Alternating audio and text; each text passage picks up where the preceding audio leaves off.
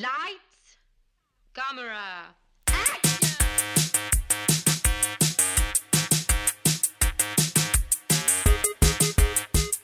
Aujourd'hui à l'émission, Vidoc, la cité des enfants perdus et Batman Returns. Bienvenue à On Jase de film.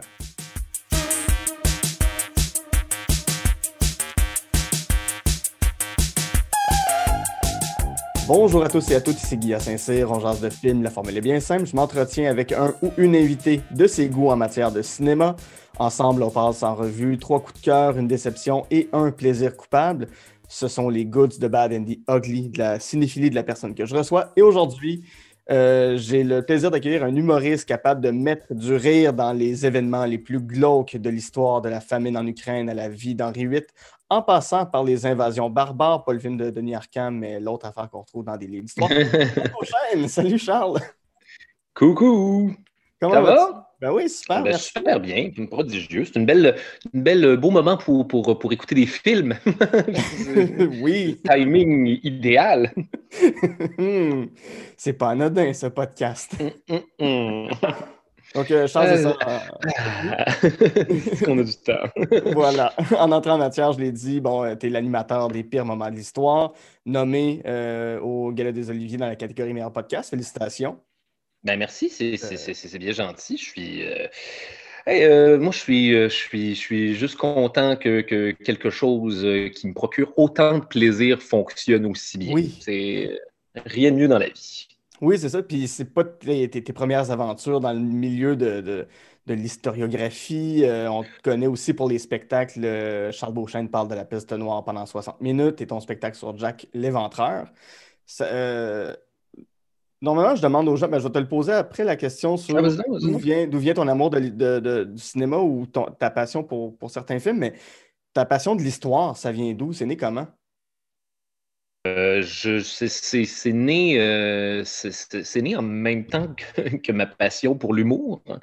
Euh, je, la, je raconte souvent cette histoire-là. J'ai pas, euh, en tout cas, je- moi, j'avais pas, pas d'amis au secondaire. Mhm. Euh, puis, à un moment donné, j'ai pogné. j'ai eu un très, très bon professeur d'histoire quand j'étais en secondaire 4 euh, qui j'avais fait, un, j'avais fait un, un exposé oral sur la torture au Moyen Âge. Et j'avais. Je- les gens avaient trouvé ça très, très drôle. J'avais vraiment Mm. tiré mon épingle du jeu à ce moment-là. Je à un moment où j'étais pas, je veux dire, j'étais juste en tout cas, un gros nerd qui jouait à Diablo tout seul chez eux. à Diablo 2, excusez-moi. Oui, le meilleur. Le- le- oui, bel, et bien le meilleur. Mais, tout à- Nous en reparlerons. Euh, et, euh, non, mais c'est ça, à un moment donné, je, je- ce- j'ai- ce prof-là m'a m'a donné une chance de, m'exprimer en classe, puis ça m'a appris que j'étais drôle. Mhm. Et c'est con, mais se faire inspirer comme ça de quelqu'un qu'on trouve déjà préalablement très inspirant, parce que c'était, c'était en passant un année bon prof d'histoire, avec des, des- qui était passionné par sa, qui était passionné par sa matière, qui la racontait bien, qui la racontait en, en- en la vivant, qui, qui la racontait en, en t'investissant Mhm. dans l'histoire. Fait que c'est con, mais il y, a- il y a un peu, euh, d'une certaine façon, il y avait quelque chose du stand-up dans, dans, dans, euh, dans ce, ce modèle-là. Puis dans beaucoup de professeurs, en fait, que, que- ben, beaucoup, quel- quelques professeurs Mhm. que j'ai eus euh, à l'époque, il y avait, en tout cas, les, les meilleurs, là, ceux qui étaient, Ouais. qui étaient passionnés par leur matière, puis qui livraient ça euh, de façon à ce qu'on. euh, dramatique, à ce qu'on, de façon à ce qu'on s'en souvienne. Euh, dramatique, pas dans le sens de, de drame, mais dans le Non, sens non, de, de évoquer des émotions. Oui. Puis ça, ça me, voilà, ça, ça, me- ça m'est resté ce, ce, ce- le, comment dire, le goût, le goût de parler en public, puis de Oui. susciter des, susciter des émotions. euh, et je me suis rendu compte que j'étais capable de faire ça. Euh, puis euh, donc voilà, intrinsèquement, je veux dire, c'est- c'est- c'était relié. Après ça, j'ai fait du, j'ai fait du stand-up pendant une bonne partie de, de pendant, pendant une bonne, pendant toute ma vingtaine en fait. là. J'ai- Mhm. j'ai, euh, Qu'est-ce que j'ai d'autre aussi? J'ai. euh, Attends, excuse-moi. Euh, euh, je suis sorti du cégep, j'ai fait un certificat en création littéraire non complété, il me manque un cours. Mineur en études cinématographiques, il me manque une session. Euh, je ne savais pas trop où je voulais m'en aller. Je faisais de, de- de l'humour dans les bars on the side, mais Mhm. vraiment on the side, genre deux fois par année à Ah cette époque-là. Oui, puis c'était à l'époque où personne jouait. C'était à l'époque où il y avait une soirée d'humour à Montréal, puis c'était au Saint-Cyboire, puis tu jouais aux six mois. Mm-hmm. Euh, puis voilà, à un moment donné, été pris à l'école de l'humour quelque chose, à la moitié d'une mineure en études cinématographiques. Et euh, j'ai décidé, de, décidé de choisir ça. J'étais censé faire des. J'ai fait mes auditions en théâtre aussi. Je voulais devenir comédien aussi au début. Je ne sais pas où est-ce que je m'alignais. Puis finalement, le NH, euh, le NH m'a pris après trois fois. Et, euh, à partir de ce moment-là, euh, je, voilà, je suis sorti en 2010. ma vie n'était que stand-up à ce moment-là, jusqu'à ce que euh, mon Dieu, jusqu'à ce qu'à un moment donné, je décide, je, me suis tapé des, documentaires euh, sur euh, la, peste noire au Moyen Âge, aléatoirement. J'ai des fascinations comme ça, je me suis écouter des documentaires. Et j'ai trouvé cette... Je me suis rappelé en fait que cette histoire-là était tellement fascinante que mm-hmm. je l'ai soumise à d'autres humoristes en fumant une cigarette euh, ben, pendant, les, soirées d'humour, pendant qu'on était dans, dans, Ruelle à jaser. Puis euh, euh, Maud Landry, puis François Tousignan, en fait, à qui j'ai fait la, peste noire en deux bières en version 15 minutes, m'ont dit Charles, il faut que tu tu devrais faire un spectacle. Avec ça, c'est fucked up. Fait que j'ai fait un retour d'entracte à un moment donné. J'ai fait 45 minutes de retour d'entracte avec ça. Ça n'a absolument aucun sens. Il ne faut jamais faire un retour d'entracte long comme ça c'est épouvantable pour tout le monde. Mais la bonne nouvelle, c'est que ça, me montrait que voilà, en mode impro, le, spectacle existait. J'ai fait euh, Charles Beauchesne parle de, la peste noire à ce moment-là. Puis c'est là que ça s'est mélangé un petit peu les deux, là, histoire, euh, histoire, humour. Euh, puis le feedback était positif. Mhm. Ça a fait qu'à un moment donné, quand j'ai pogné une mauvaise période en stand-up, euh, puis que j'avais de la misère à remplir mes salles, j'avais eu un mauvais été, ça avait vraiment pas été le ah fun, j'avais perdu de l'argent. Puis, euh, les années de en route vers mon premier gala, où j'avais fait mes, mon, mon, premier fanbase, commençait à être de, de, plus en plus loin, puis ça commençait à se voir dans mon mhm. euh, dans, dans, dans euh, le, attendance euh, au, à mon spectacle. fait que je me suis dit, puis c'était l'époque où il fallait tout le monde sortait des séries web, là, puis c'était ah, l'âge d'or de faire, de, faire des affaires sur le web. Cette belle année 2014.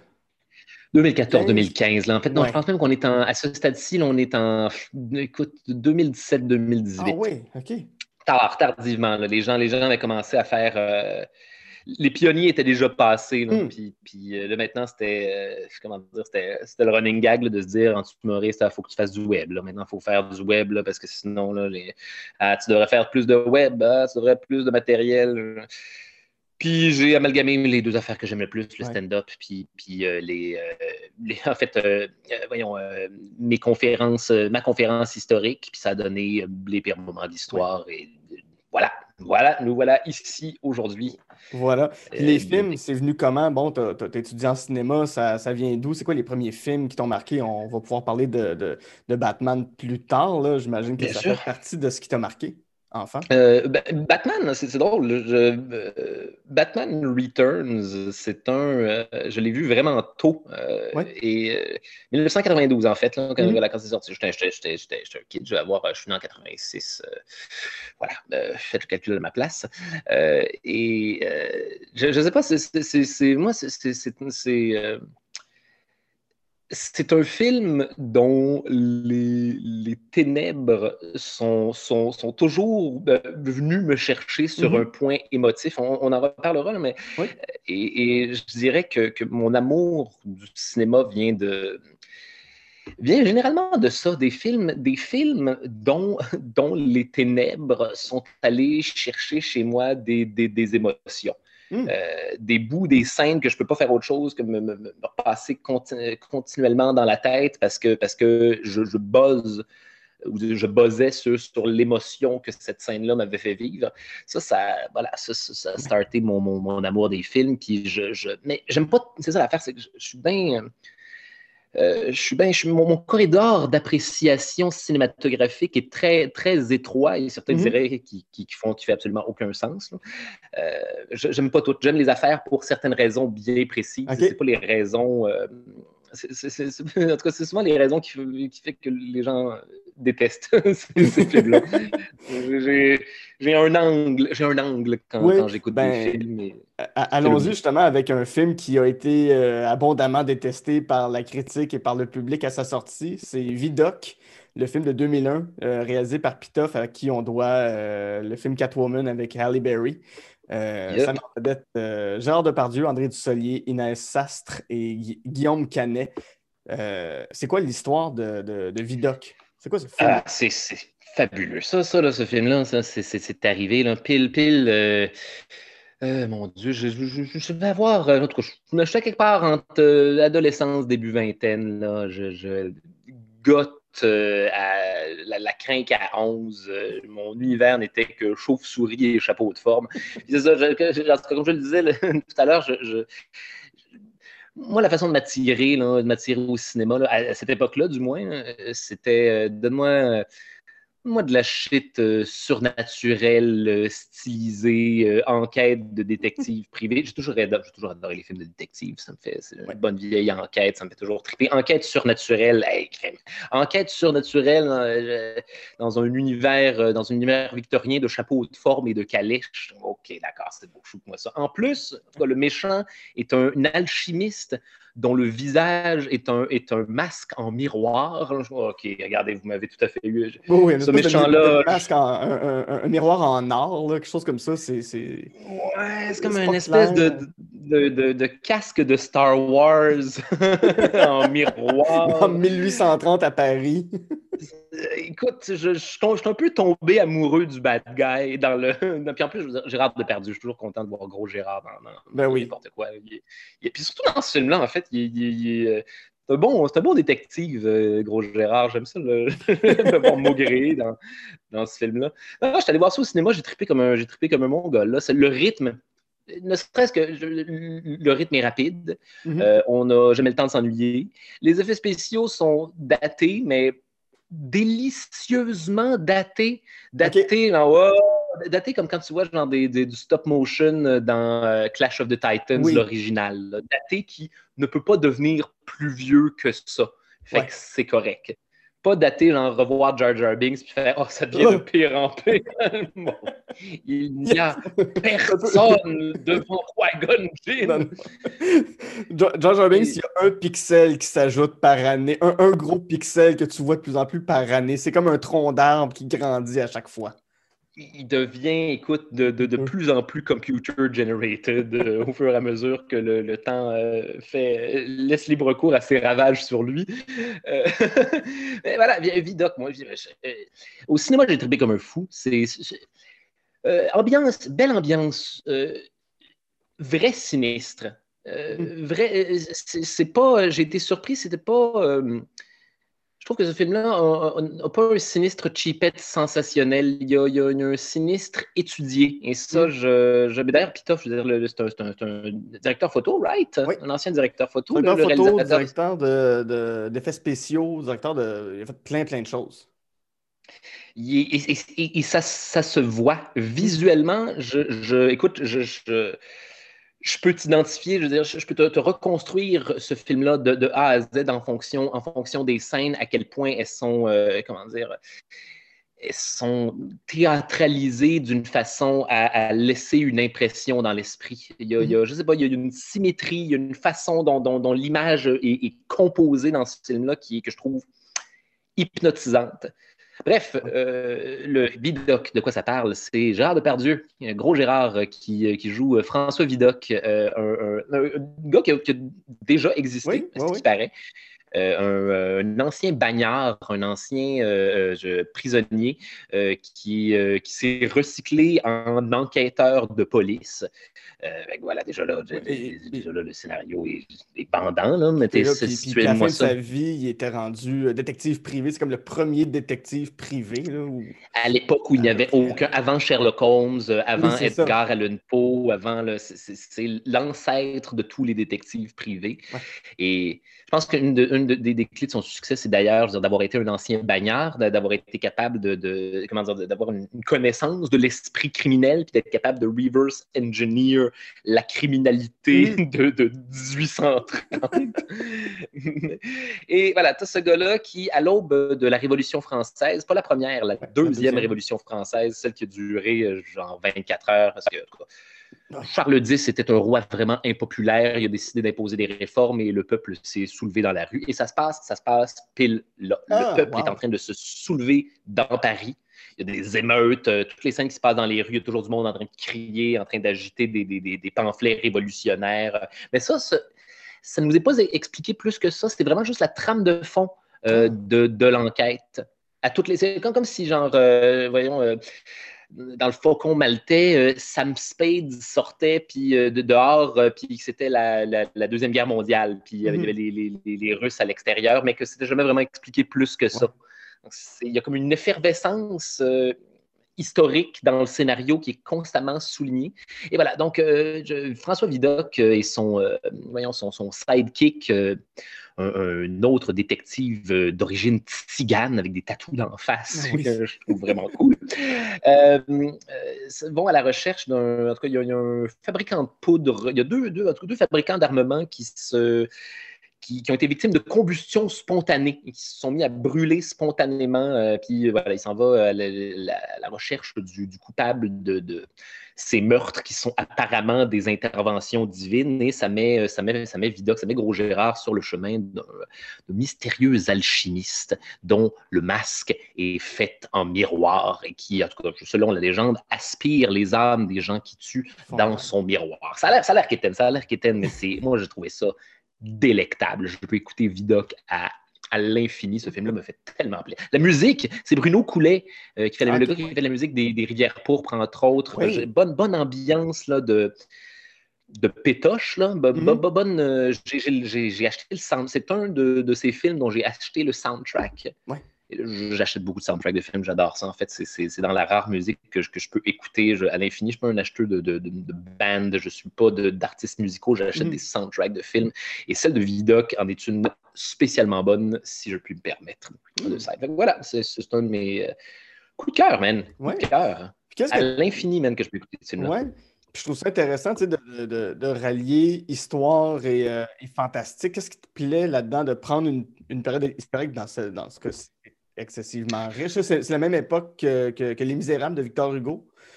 Euh, c'est un peu, un peu avant. C'est quelques années avant. Les Misérables, si je ne m'abuse, ça se passe euh, une dizaine d'années plus tard. Ah, il, y a, trois révolutions françaises, c'est ça l'affaire. Il, y a la première révolution euh, du, 19, du, 18e siècle, il y a celle de 1830, puis si je ne m'abuse, il y en a une autre dans les années 1840, je pense. OK. Faudrait que je vérifie. Ouais, c'est celle des Misérables. OK.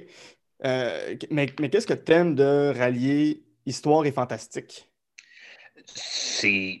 Ben, premièrement, souvent, ça, donne, un, euh, ça donne un, setup qui permet beaucoup plus de liberté mm. dans, dans, le. Comment dire, le. Comment est-ce qu'on traduirait le suspension of disbelief, la, la, suspension d'incrédulité euh, du, spectateur? Dans le sens, le fait que si ça se passe dans le passé, on peut justifier le fait qu'on n'a pas entendu parler de, ces événements-là ou que le, comment dire, euh, on peut justifier le, mystère autour, autour mm-hmm. de ces événements-là.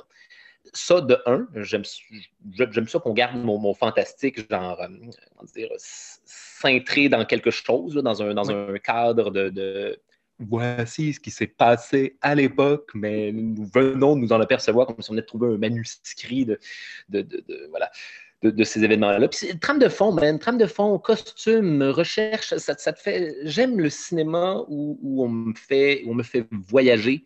J'aime euh, le cinéma où il y a de la, euh, comment dire. Euh, où, où, où, les costumes et les décors viennent, viennent, viennent appuyer toute la mhm. patente et deviennent une raison de réécoute à part entière. Moi, j'aime bien ça, réécouter des films pour les costumes, les décors, la direction photo.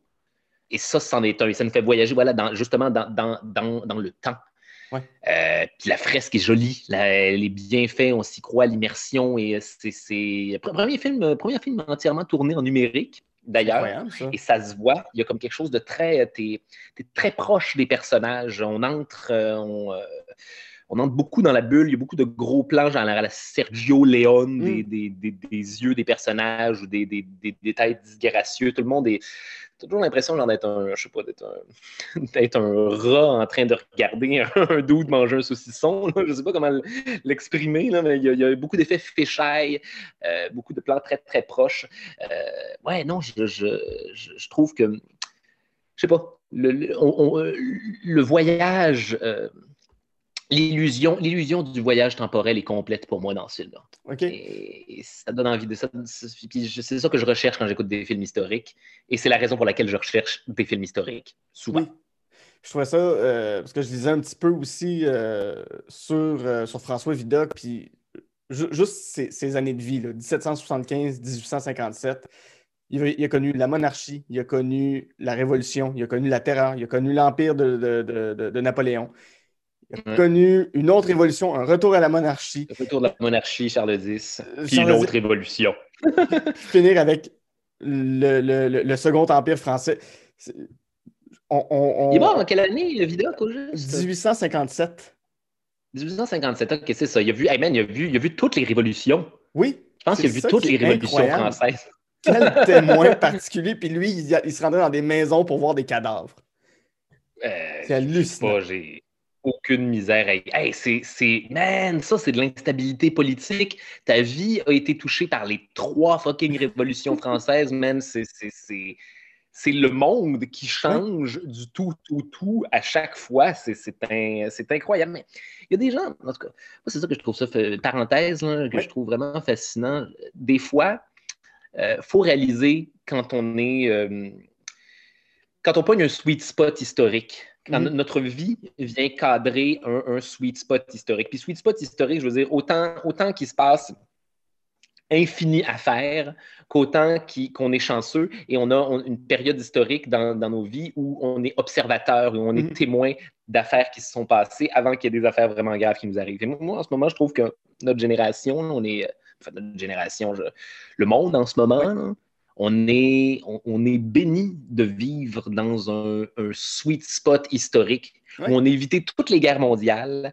On est, écoute, pile, pile avant que les, catastrophes climatiques nous, nous, fassent de plein, de, plein fouet. On a, on a la, loterie de l'histoire et de, de, l'espace-temps mm-hmm. nous a donné une vie dans l'ère de la consommation, du divertissement et de l'introspection. On est fucking chanceux.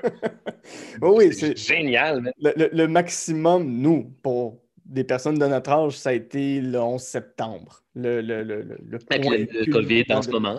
la COVID. Euh, hey, hey, hey, Gab. Oui, OK, c'est rushant psychologiquement, puis on sort pas beaucoup, là, mm-hmm. fair enough, là, mais, mais, mais on est quand même à l'époque, à l'âge d'or des PlayStation. C'est incroyable, c'est ben fabuleux comme époque. À l'âge d'or de la découverte des, des, séries et des plateformes où nous donner plus de séries continuellement. Mm-hmm. Euh, en tout cas, je, je, suis, je, suis fasciné. Je suis fasciné par notre époque et c'est c'est pour ça que j'aime ça voyager dans le temps, c'est que ça remet tout ça en perspective. As-tu une, une, époque préférée dans l'histoire? Une période? Oui, moi, je suis. Euh, c'est bien facile. Je suis un tripeux du Moyen-Âge. Il n'y a hmm. rien qui me fait plus plaisir dans la vie que le fucking Moyen-Âge. Et pourquoi? Parce que c'est ça, c'est gigantesque. C'est mille ans. C'est mille ans, mais c'est Milan où stylistiquement, on est un peu resté à même place aussi. C'est bien, c'est.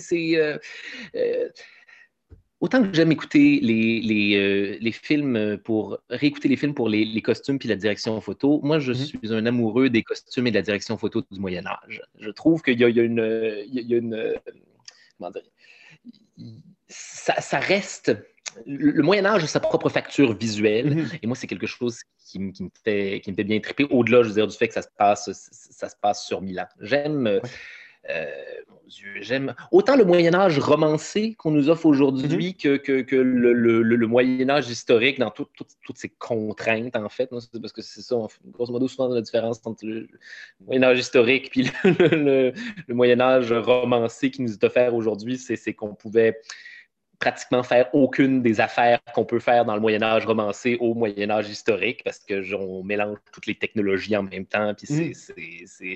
ça rend Donjons et Dragons plus appréciable, mais, voilà. ouais, ouais, non, je suis un gros euh, Moyen Âge et, euh, et, et la égalité avec la Deuxième Guerre mondiale. Ah ouais. Parce que la Deuxième Guerre mondiale, c'est euh, d'un point de vue scénaristique, c'est mhm. du génie. Ah c'est du génie, la Deuxième Guerre mondiale. On a, on a des gros personnages, des, gros, des gros protagonistes, de très, très bons antagonistes, mhm. des gentils que finalement c'est des méchants, des méchants que finalement c'est des gentils, euh, des, euh, des, Winston Churchill en arrière qui punch avec ses cigares. Euh, et, encore une fois, direction artistique. la direction artistique de la Deuxième Guerre mondiale, c'est, je, trouve, ça génial. Les, nazis, il y a une raison pour laquelle euh, c'est, encore aujourd'hui des méchants très, très populaires. L'histoire nous a coiné genre les meilleurs antagonistes imaginables à cette période-là et je suis amoureux de cette période-là un peu pour ça. Ouais, juste pour faire une petite parenthèse, tu parles de la direction artistique de la Deuxième Guerre mondiale. Les, les, les nazis ont fait faire leurs vêtements par Hugo Boss et à un moment donné, ils ont fait défiler plein de, de, de soldats avec des bottes différentes pour entendre le bruit que ça faisait sur différentes surfaces. Et quand on entend le bruit des bottes, ils sélectionnaient les bottes au bruit en faisant ce bruit-là est plus inquiétant que celui-là. Quand ils vont débarquer, ça va faire peur et on, on l'entend, le bruit des bottes dans notre tête. Aujourd'hui, mais, mais, oui, mais oui, il y avait du monde, puis là, c'est terrible. La plupart de ces gens-là sont, sont, la plupart sont des criminels de guerre sans foi. On n'en sens pas ça. On n'en sens pas du tout ça, mais c'est. Mais, mais, la, la publicité, c'est ça costumes, du, les costumes, les déguisements des personnages du Troisième Reich, c'est une réussite. C'est une... En tout cas, et, puis il y, avait, il y, avait, toutes sortes. En tout cas, il y avait le professeur Porsche aussi, là, qui leur construisait des tanks, là, puis, puis toute, toute la, la, Lufthansa, qui est une compagnie aérienne big time encore opérationnelle aujourd'hui, euh, qui, a, eux autres, qui ont fait la publicité de, de euh, à une époque où on ne prenait pas l'avion, euh, Hitler avait besoin de faire des, euh, de faire des discours euh, d'un coin à l'autre de l'Allemagne. Fait qu'il a, il a, proposé à la Lufthansa de, de, de le lifter d'un discours à l'autre. Et eux ont, accepté parce qu'ils aimaient, aimaient, la publicité que Hitler allait leur faire. C'est voilà, cette époque-là où les affaires de même étaient possibles. Puis il y avait son slogan, le le Führer au-dessus de l'Allemagne. Puis voilà, Hitler était reconnu pour, pour euh, être un des, un des, rares à ne pas avoir peur des avions à cette époque-là, puis euh, à voyager, avec son, il a son petit, des photos avec son petit casque d'aviateur, il est ridicule. il est absurde, Hitler. Son petit casque de, de, de Jones. En tout cas, euh, voilà. Et la Lufthansa existe encore aujourd'hui. Et souvenez-vous que ce sont les gens qui ont, qui ont, qui sont pas passés à côté d'un petit coup de pub de Hitler. si j'en reviens un peu à Vidoc en terminant, as-tu une scène favorite dans ce film-là?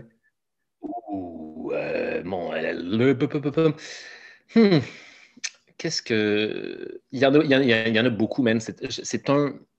C'est un beau film. Hmm. C'est un joli film à, regarder. Les, les, des, des beaucoup de scènes sont des fresques. Euh, mon Dieu, je pense que ma, ma, scène, ma scène favorite, c'est quand il, euh, quand il découvre le laboratoire de l'alchimiste et qu'on te fait, euh, qu'on te fait, qu'on te fait passer à travers, en tout cas, il, y a une, il, y a une, montée dramatique de, de, de la façon dont, dont, de la façon dont, dont, c'est découpé, la façon dont on te fait voyager à travers des couloirs euh, teintés d'une obscurité opaque et absolue, mm. avec juste une, lampe à huile là, tu, te débrouilles en voyant uniquement à quelques centimètres de, ta face. Mais en fait, t'es, t'es, bidoc, là. T'es, quand même gros Gérard qui est en train de faire ça. Et d'ailleurs, excuse-moi, Gérard Depardieu est, top-notch dans ce film-là. Ah il donne son... Euh, c'est, un, c'est un grand acteur français, puis il donne son... Euh, du plaisir, là. Il est fun à regarder aller dans ce rôle-là. C'est dans le temps qu'il joue encore, là, qui il, mettait pas les répliques dans le front de ses, autres comédiens. des, jeunes ingénus avec qui il va partager la scène. C'est gros Gérard à l'époque où, ça y tentait et ça se voit que ça y tente. Bref, il débarque à un moment donné dans le, dans, le, le laboratoire de l'alchimiste. Et, cette, scène-là, le décor, la façon dont c'est euh, mis en scène, je, je me souviendrai toujours du laboratoire de ce putain hmm. d'alchimiste-là. J'ai aimé, j'ai tripé sur le design, la façon dont c'est fait avec les, les mille et une fioles euh, suspendues au plafond, reliées par des tubes avec de la vieille technologie. Ah, tout ça, tout, ça se tendance genre un espèce de four pour fabriquer son, son espèce de verre alchimique magique là, avec une, une, espèce de momie, euh, en, tout cas une espèce de momie disposée genre, en haut de cette affaire-là, comme si ça avait une incidence sur la qualité du verre. en tout cas, pour faire le verre avec de la poudre de momie. c'est des, petits détails comme ça. C'est pas expliqué, mais oui, moi, cette scène-là m'a hautement, hautement hmm. fait triper. On va rester un peu avec euh, Pitoff parce qu'il y, a un lien avec ton prochain film. Il a fait les effets spéciaux sur La Cité des Enfants Perdus en 1995, euh, réalisé par Jean-Pierre Genet et Marc Caro. C'était leur euh, deuxième grosse collaboration après Delicatessen.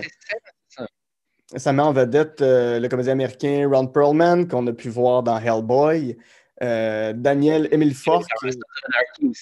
Comment? Sons of Anarchy aussi. C'est vrai, il est là-dedans. J'ai pas, pas regardé euh, Sons of Anarchy. C'est pas grave, il est, là-dedans. Les, gens, les, pour, ceux qui le connaissent plus là-dedans, c'est Ron Perlman. C'est, euh, ça, ça Daniel Emilfort, euh, Judith Vitette, Dominique Pinon, qui est dans probable, à peu près tous les films de Jean-Pierre Jeunet, Jean-Claude Dreyfus et la voix de Jean-Louis Trintignant, qui joue un ordinateur steampunk avec il joue mon personnage préféré ah dans, le film. Il joue, Irvin, le, cerveau dans un bocal. Et la cité des enfants perdus. Holy fucking crap, Ça, là... Vas-y, vas-y, qu'est-ce que Non, non, non, c'est ça. allons-y, rentrons dans la cité des enfants perdus. Alors, rentrons là-dedans, J'ai écouté ce film-là par hasard à un moment donné. Et j'ai l'impression qu'il y a beaucoup de gens qui ont écouté ce film-là par hasard mm-hmm. à un moment donné. Euh, je ne sais pas qu'est-ce qui. Le monde n'a pas l'air de se rappeler de ce film-là. Ouais. Euh, et mon Dieu, mon Dieu. Tu vois, on, parle des univers, là. on parle de la, direction photo, on parle du, des, costumes, on parle de, Tout est là, encore une fois. Je, voyage. Et là, là cette fois-ci, on est dans une espèce de.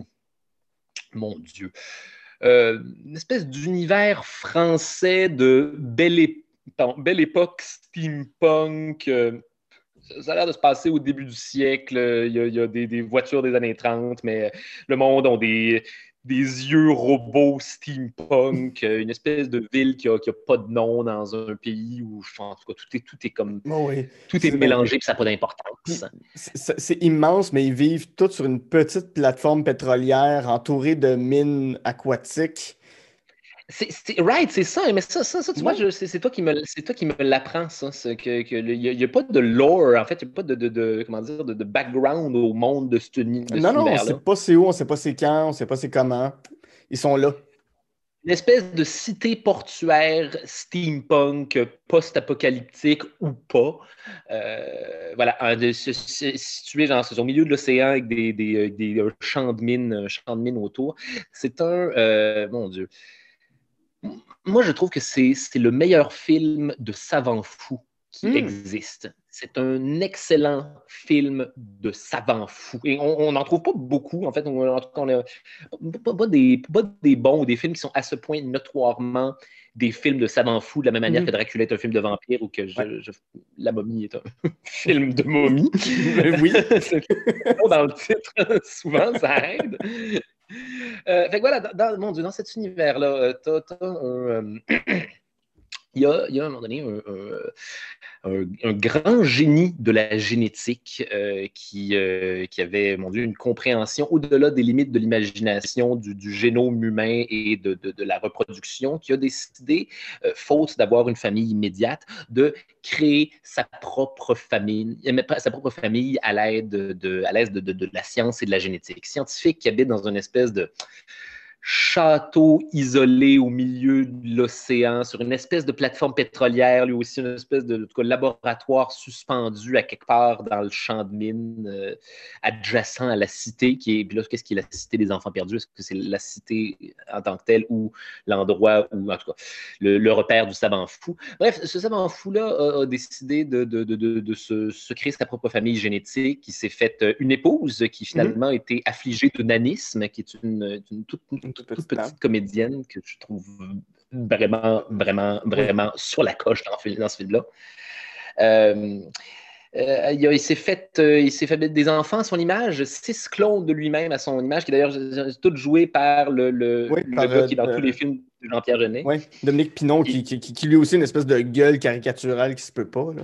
Est-ce de film de gueule, man? C'est pas autre chose qu'un putain de film de gueule. Ça fait aucun. Là, il est là six fois. Là, il joue six fois le même dude. Il joue six fils, joue six fils clonés du scientifique original.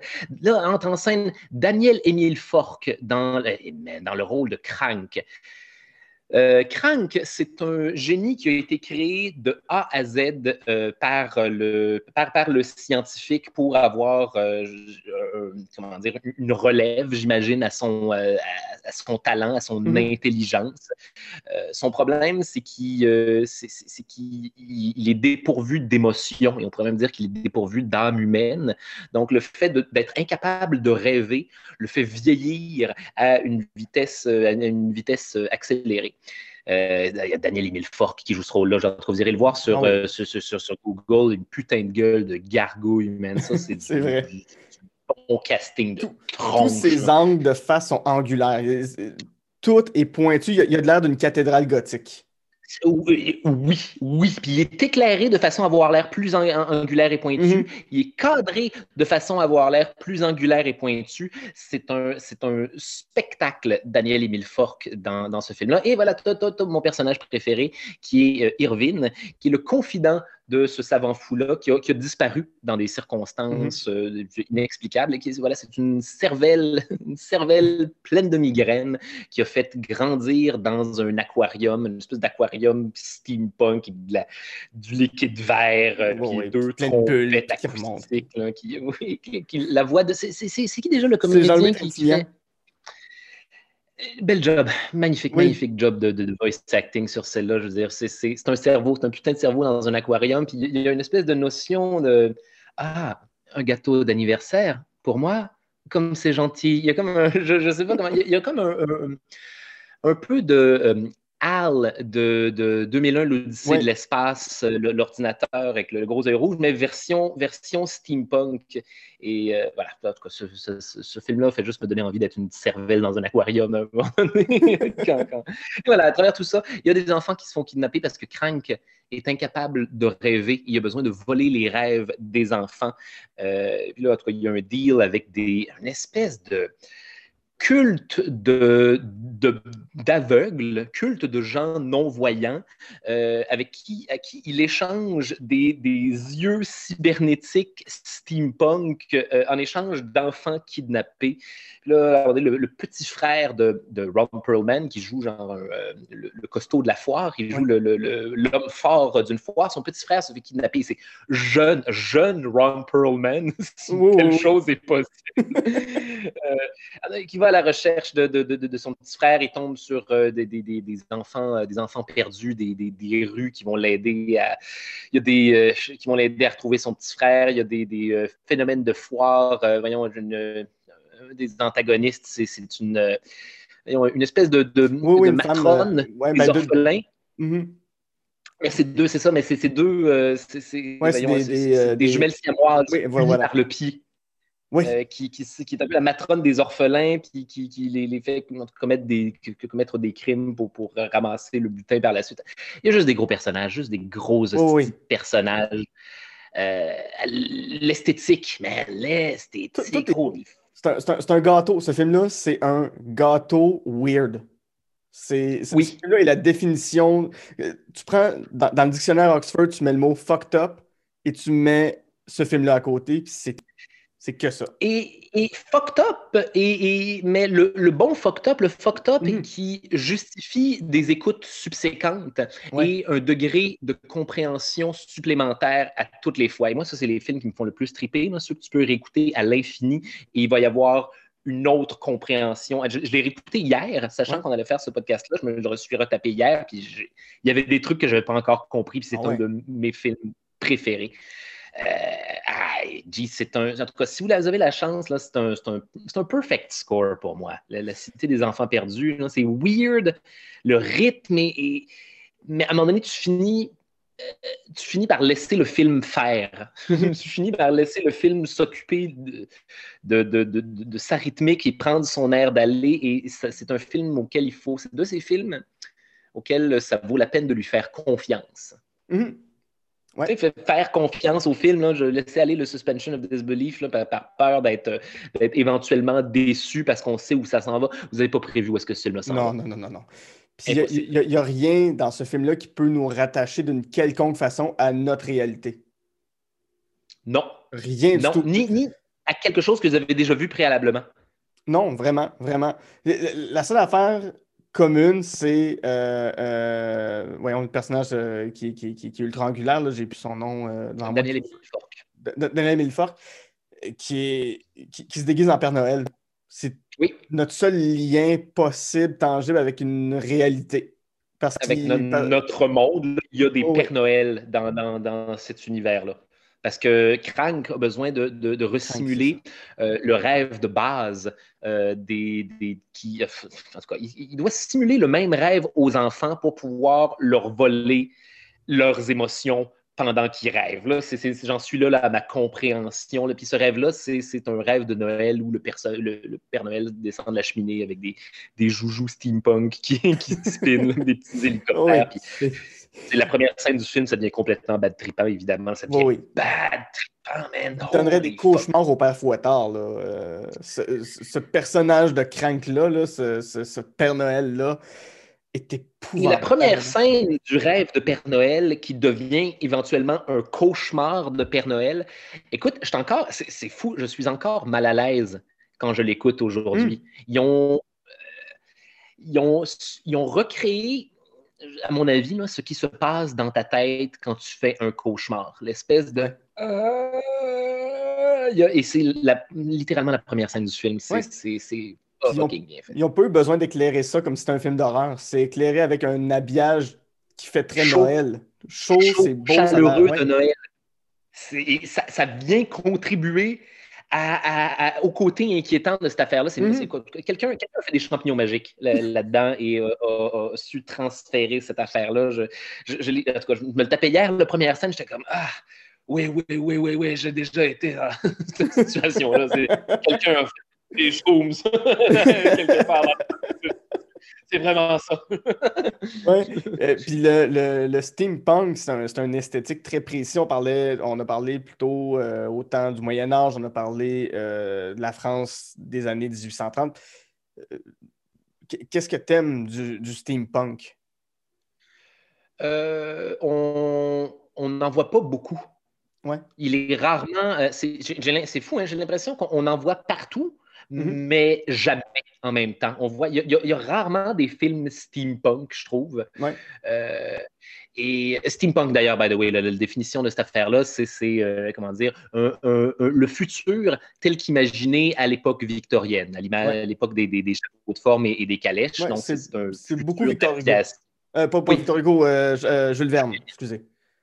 Jules Verne, une- une- un futur euh, où euh, genre, tout, tout, euh, les gens portent encore des chapeaux melons, tout est basé sur l'aviation, la technologie à vapeur, les- le, le charbon, les, de, de la machinerie anachronique pour Mhm. l'époque. Et, et ça, tu vois, non seulement c'est un des rares films steampunk que, que j'ai vu dans ma vie, je trouve que c'est un des mieux faits. Ouais. Le, le, le- c'est pas. et parce que, à mon avis, euh, puis là, même affaire que pour Vidoc, euh, le côté steampunk est en trame de fond. Et ce n'est pas quelque chose sur lequel euh, qui, est nécessairement mis de qui est nécessairement mis de l'avant. Comme regardez, on a des gadgets. c'est comme ah ouais, ah ouais c'est vrai, les gens ont des gadgets bizarres. Hein, mais, c'est pas vraiment plus expliqué que ça. C'est pas joué pour, pour faire cool. C'est joué pour dépayser. Mm-hmm. Et ce film-là te dépayse beaucoup, beaucoup, beaucoup mettre dans quelque chose de, de, quand même familier, parce que c'est quand même, il y a quand même quelque chose de très français dans cette espèce de, cité-là. Il y a quelque chose de très café euh, parisien. oui, euh, bordel, euh, le, l'apéro, je sais pas comment le décrire. puis les, les, enfants, tu regardes, puis ça fait un peu les 400 coups, ça fait un peu euh, les enfants perdus, euh, les, euh, eh ben, les enfants perdus, genre de, Peter Pan, je veux dire. Mais oui, il y a un petit quelque chose des 400 coups. Oui, il y a même. Bon, d'ailleurs, bons enfants, man. Bons enfants. Bons enfants acteurs. Des sont c'est vraiment, vraiment, vraiment rare un film que je, m'assois, je suis comme, hey man, euh, les, enfants, vous êtes en train de me vendre cette performance-là de A à Z. Je ne vous vois pas réciter des textes, je ne vois pas le reflet du réalisateur dans vos yeux qui est en train de vous montrer comment jouer. Vous êtes en train de me livrer une performance d'adulte à laquelle je crois. Oui.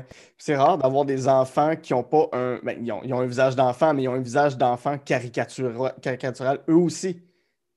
Oui, les enfants sont à tronche.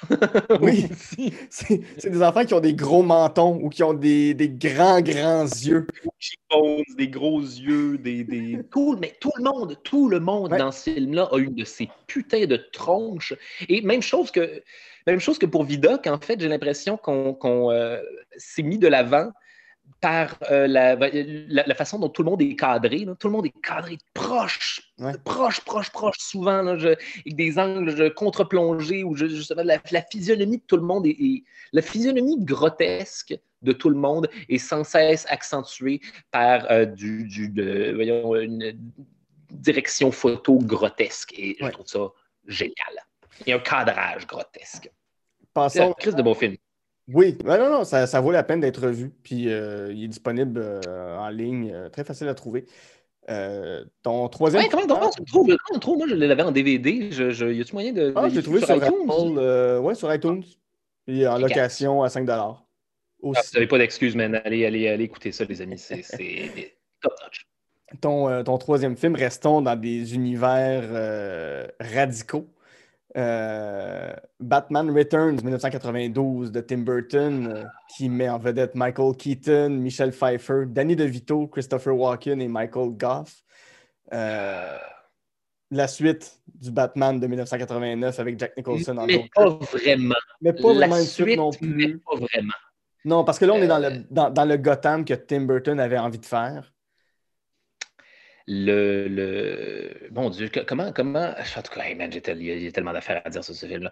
Le, le, Gotham que Tim Burton avait envie de faire, ça, c'est une, crise de bonne façon de le coiner. C'est euh, le film le plus expressionniste allemand des années 90 que mm. j'ai vu de toute ma putain de vie. C'est du. Euh, mon Dieu. Euh, tout cas, pastiche ou hommage, ça n'a pas de, pas d'importance à mes yeux, là, mais c'est, le cabinet du docteur Caligari, c'est euh, les films de Murnau, c'est les gros angles expressionnistes euh, allemands, euh, les building croches qui font partie, en fait, de, beaucoup de, l'esthétique de, ce qu'on associe à Tim Burton aujourd'hui. Mm-hmm. je, vous l'apprends, les amis à la maison, c'est de l'esthétique expressionniste allemande la, plupart du temps, ce que vous coinerez comme étant le look Tim Burton. Et, là, il se, il se déchaîne là-dedans. Euh, dans un film qui n'est pas en stop motion, dans un film qui n'est mm-hmm. pas, euh, comment dire, où il n'y a pas euh, l'excuse d'être d'être stylisé parce que c'est un, parce que c'est un film d'animation. Là, on est en live action dans une stylistique expressionniste allemande. En tout cas, juste les décors, euh, ah, l'ambiance. ça m'a marqué, ça m'a marqué. Ce film-là me faisait peur quand mm. j'étais petit et, et c'est la raison pour laquelle j'ai une fascination malsaine pour, pour, Batman Returns, mais ma première écoute de cette affaire-là, premièrement, c'est un des films les plus longs que j'avais écouté quand, quand j'étais kid. Mm -hmm. habitué à des Disney. Là. Je pense que c'est la première fois que je me, je me tapais un deux heures en 1992. Euh, et deux heures, mon Dieu, de psychologiquement intense, euh, de- Oui. d'explosion, de violence, de combat, de violence psychologique de ce film-là. Beaucoup de sensualité, euh, jamais gratuite, mais de la sensualité qui, qui, est, qui, qui, est, qui est à peine dans le non-dit. Oui, euh, tout, tout est. euh, euh, des, des, mon Dieu, des, des undertones féministes Oui, sinistres, sinistres à leur manière. La, la, en tout cas, on y viendra, mais la, la femme chat, là, la femme chat de Michel Pfeiffer, mon Dieu, bordel de merde, euh, qui, qui, essentiellement, en tout cas, je- se fait tuer par tout le monde. C'est ça Oui. le, point qu'on fait dans ce film-là, c'est que les hommes sont constamment en train d'essayer de tuer la femme chat. Oui, le, oui. le pingouin tue la femme chat, euh, Batman tue la femme chat, Max Schreck, son boss, son boss tue, qui s'appelle Max chat. Schreck, qui, est, qui, est- qui était un réalisateur. Le nom de l'acteur qui jouait Nosferatu, dans dans le film de Murnau. Regarde. Oui, oui. Et son, euh, bon, ça, ça, ça, ça vient de mes années à l'université, mais le bureau de Max Schreck, les murs sont capitonnés comme un cercueil. Bon, voilà, tout est là. Ou, un asile psychiatrique, Un asile, dépendamment de. Regarde, écoute, il y, a- il y a juste ça, là, c'est c'est infinie réécoutabilité pour ce film-là. Mhm. Euh, et, et voilà, mon Dieu, j'ai première écoute, j'ai été terrorisé par ce film-là. Je l'ai réécouté une, une dizaine d'années plus tard et c'est ce que je disais au début euh, à propos genre, des, des émotions que certaines scènes me font vivre. Je- je- ce ce film-là, j'avais déjà coiné des scènes à ma Mm. première écoute que j'étais. spoiler alert, la mort du pingouin. Quand j'étais kid, j'étais. j'ai- Je suis tombé en bas de ma chaise. Ouais. Je- on, on te fait vivre. Le pingouin. Attends, je veux juste déjà tout le traitement du pingouin. Parlons du fucking pingouin La- dans Batman Returns. Première chose, le pingouin est un homme de 33 ans. Oui. Ce qui est, ce qui est déjà étrange de voir un homme de 33 ans qui ressemble à ça. Oui, oui, oui, il, est- il est monstrueux. C'est un monstre, by the way. c'est oui. un fucking monstre, le pingouin, dans ce film-là. Et là, déjà là, deuxième clash d'ailleurs, que, que ce soit un monstre. Le pingouin, jusqu'à maintenant, il nous avait été présenté comme une espèce de, en tout cas, parrain euh, haute, euh, Ouais, euh, high euh, class, monocle, chapeau de forme, flûte de champagne, mais rien au-delà de ça. Le pingouin Mhm. s'appelle le pingouin parce qu'il porte des costumes de pingouin. Là, Tim nous a reviré ça de bord et en a fait un, un- un freak de carnaval. Il en a fait un, euh, un- monstre de cabinet des curiosités, moitié homme, moitié pingouin. Euh, déjà, déjà là, sa job, c'est d'être un monstre. En plus d'être physiquement, je je- difforme et, et- et- et monstrueux, de constamment, genre, le, le pingouin est dans toutes ces scènes de dialogue sans arrêt en train de postionner de la bile verte pour Oui. aucune raison. Il est toujours en train de vomir du verre. Euh, son objectif dans Batman Returns, l'objectif du pingouin, c'est de, de eh bien, ça, on l'apprend en tout cas, à long terme dans, dans le film, là, aux trois quarts, de kidnapper tous les enfants de Gotham pour les noyer dans les égouts parce que lui-même a été abandonné enfant euh, parce qu'il était, parce qu'il était difforme, parce qu'il était, parce qu'il était un monstre. Ouais. Wow! Que- Quelle vengeance gratuite. C'est pas, contre les enfants que t'en as, c'est contre ton père. Et, et contre toi-même qui Oui. n'a jamais vieilli. C'est ça qui, qui je- Oui, oui. je- le, le pingouin, je trouve que c'est un monstre fascinant Oui, dans Batman qui veut, ne veut qu'avoir des jouets. Il, il- il est prisonnier, c'est ça, il est prisonnier dans l'enfance. Ouais. Il n'a jamais vraiment vieilli parce qu'on l'a abandonné quand c'était un enfant. Fait qu'il est devenu un- il, porte encore genre des espèces, le pingouin porte encore des espèces de, de grenouillères de bébés et des espèces de bavettes. Euh, il est pogné dans un, son, son repère, c'est un, euh, un ancien euh, Arctic World, là, c'est un, un ouais, ancien genre, un pavillon zoo, des ouais. animaux, euh, des animaux arctiques. Euh, il ride un canard en plastique avec des, des roues. Il y a- une grosse atmosphère de, de jouets, de mobiles pour enfants. Oh oui, de- son de- parapluie, c'est un mobile pour enfants. Avec des, des petits- des petits- des- des petites figurines en caoutchouc qui Ouais. spinent, de gros animaux cartoonesques. Il, il est sans arrêt enveloppé de esthétique canne de bonbons. Le motif canne de bonbons revient continuellement dans Batman Returns. C'est méchant, c'est henchmen, c'est c'est, euh, acolytes. C'est un cirque. Ouais. C'est des, des clowns de... Et on aurait été porté à associer ça au Joker. Non, non, non, ça fit mieux que jamais dans l'univers de ce Ouais. pingouin-là, qui était justement un monstre, phénomène de foire, dont la famille élargie, c'est cette espèce de, de, cirque-là, en tout cas complètement Tim Burton, encore une fois, la, direction artistique là-dessus, là, c'est les, les, clowns les plus... Les clowns cannes de bonbons les plus bab tripants que vous verrez de votre putain de vie. Et, et, voilà, il est constamment, le pingouin est constamment entouré d'une atmosphère de jouets ou de coffres à, de, de à jouets sinistres, de chambres mm. d'enfants sinistre, dilapidé, rouillé. Et ça, c'est, et ça, c'est l'état, de sa psychologie. Ah c'est, c'est, le point qu'on fait sur ce personnage-là. Bref, excellent antagoniste. Euh, c'est un film où Batman est secondaire. Oui. Génial. Batman, à toute fin pratique, je ne veux pas dire qu'il ne sert à rien dans le film, mais je, trouve que c'est un personnage secondaire et c'est correct. Mmh, On voit pas beaucoup de Batman. Plus de Bruce Wayne. Euh, ben, ben, c'est souvent Michael Keaton en Bruce Wayne qui, mm-hmm. Se, a des moments de, de, de pathos de Bruce Wayne, où il regarde par la fenêtre et il est comme Tabarnak, je suis au top. Cette ville devient de pire en pire. En tout cas, au début, c'est le, cirque qui attaque Gotham avec des de, de, motocyclistes avec des grosses têtes de, des grosses têtes de mort de, de, mardi gras en papier mâché, des clowns avec des mitraillettes, des, diables cracheurs de feu. Euh, et, et, là, voilà, arrive la femme chat, qui selon moi est le Selina Kyle, jouée par Michel Pfeiffer, euh, qui est, bon, complètement personnel, salement, salement magnifique dans ce film-là. Mm. Et, je suis encore hanté par les yeux de Michel Pfeiffer dans, Batman Returns. Euh, on dirait toujours qu'elle vient de pleurer. Oui, elle est cinglée dans ce film-là.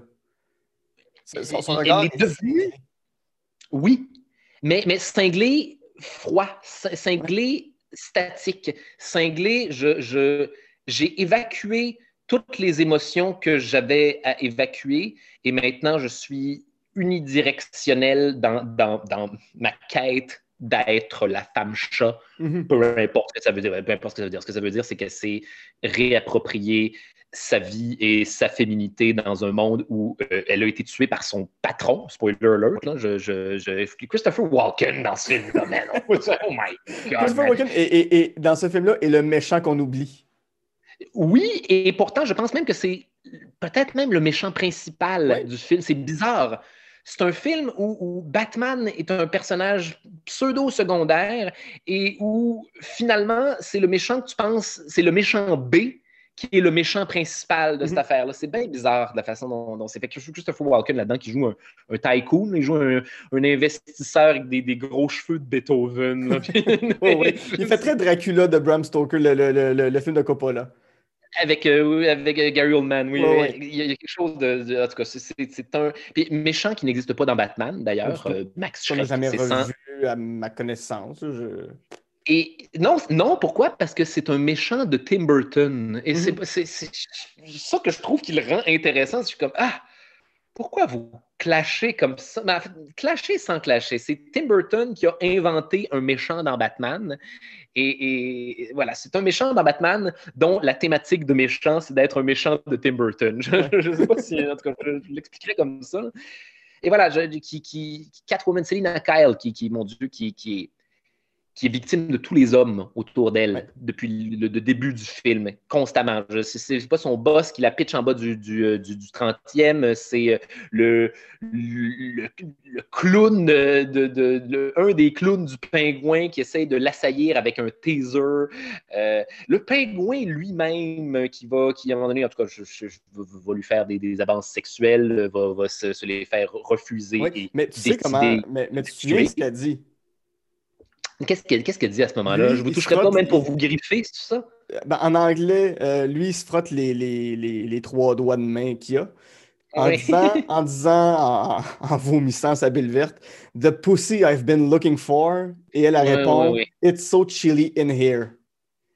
Ah, crime, et, cette phrase-là, je, la trouve formidable. Puis la femme chat ne se donne jamais, ne, ne, ne s'abandonne jamais corporellement à un autre homme? Jamais. Jamais, jamais. À la limite, euh, elle utilise, euh, mon Dieu, euh, elle utilise sa, sa, sexualité à son avantage brièvement avec le Mhm. pingouin, mais justement, la, la, seconde où lui arrive genre, avec des coupes de champagne, puis ils sont comme Hey, uh, by the way, je, content que ça te dérange pas que je vomisse constamment de la ville verte. je, je, nous ai amené des coupes de champagne, comme Ah non, non, désolé, t'es un. C'est un gros homme pingouin qui vomit de la bile verte. Là. Genre, on a, on, notre job, c'était de se débarrasser de Batman. En tout cas, là, lui, il le prend personnel, il devient super incel, il a tué tout le monde. Tue. C'est ça. Le, le, il y a un countdown de toutes les vies de la femme chat euh, au, au, fur et à mesure que le film, que le mm -hmm. film avance. Qui, on peut voir comme étant un countdown de, de toutes les fois où, où, où le monde des hommes a, a, a, a, échoué à tuer Selina Kyle a échoué à tuer la femme chat. Ouais. Fantastique. Et là, genre, avec des scènes supra-mémorables, genre la scène du party où oui. Batman et la femme chat se rencontrent dans un bal masqué où ils sont les deux seuls à ne pas porter de putain de masque. Je Hmm. regarde, je regarde, regarde. Et, et, cette scène-là me réchauffe le cœur à toutes les fois parce que tu c'est la seule fois dans le film où tu entrevois la possibilité qu'il se passe quelque chose entre ces deux-là, qui, mm -hmm. qui, laissent tomber leur vie et décident d'abandonner leur trauma mutuel et se concentrent sur être heureux puis être bien l'un pour l'autre. Et finalement, ouais. c'est quoi la réalisation qu'ils ont par rapport à ça? C'est « Ah oh, non, non, on est tellement fuckés tous les deux, on va se, nous allons nous entre-détruire. Ouais. Fin. Ouais. Et c'est et, et, et, tout ça est synthétisé dans un plan à la toute fin. Le, le dernier oui. plan du film avec juste la tête de Selina Kyle qui regarde le logo de Batman au loin, puis tu sais qu'ils ne pourront jamais se rejoindre dans cette ville où, où il neige et c'est Noël. Parce que c'est un film de Noël. Parce que c'est un film de Noël, soit dit en parlant. Un, un de, et autant un de mes films préférés, autant c'est un de mes films de Noël préférés. Il mm. est. Ah, encore une fois, de la même manière que, que, que, que les autres films qu'on a. Noël est en trame de fond. C'est oui. pas agressivement un film de Noël dans ta face. C'est un film qui te rappelle constamment Ah oui, by the way, à travers euh, toutes ces horreurs, c'est Noël. Oui, oui. Oui, oui. Avec Alfred qui fait un sapin, avec euh, des parades à l'extérieur, avec des décorations ici. du sapin de Noël avec la princesse des glaces. Tout le monde essaie d'avoir une petite vie normale à, à Gotham. Puis là, c'est le Noël où la ville est assaillie par un gang de clowns meurtriers. Je suis amoureux de, de, de, de Batman Returns. Et je te comprends. Et, et la femme shaman la, la, femme chat euh, est ni plus ni moins, je me répète, c'est le personnage principal de ce film et, et c'est juste criminel que, que, que, que ça, ça s'appelle Batman Returns. Ouais. Ça, ça, aurait dû s'appeler Catwoman. Et malheureusement, ben, Pitoff qui a fait. Euh, euh, hey, tu sais à quel point tout est dans tout? Puis là, c'est là qu'arrive le gars de Vidoc, toi qui fais comme Hey, moi, je pourrais faire Catwoman. Puis là, rater. Tout le monde a fait Non, tu ne peux pas. Arrête ça, Pitoff. Il est tourné en France. Même là, Charles Beauchesne est le seul à aimer ça. Qu'est-ce que tu fais? ben écoute, on va faire une petite pause là-dessus. Euh, au retour, on va rester quand même dans l'esprit de Noël, mais avec un film que tu détestes, un film que tu trouves indigeste, qui est How the Grinch Stole Christmas. Et euh, on s'en va dans une galaxie fort, fort lointaine, mais il n'y a pas si longtemps avec Star Wars et ses épisodes 7, 8 et 9. À tout de suite. Belle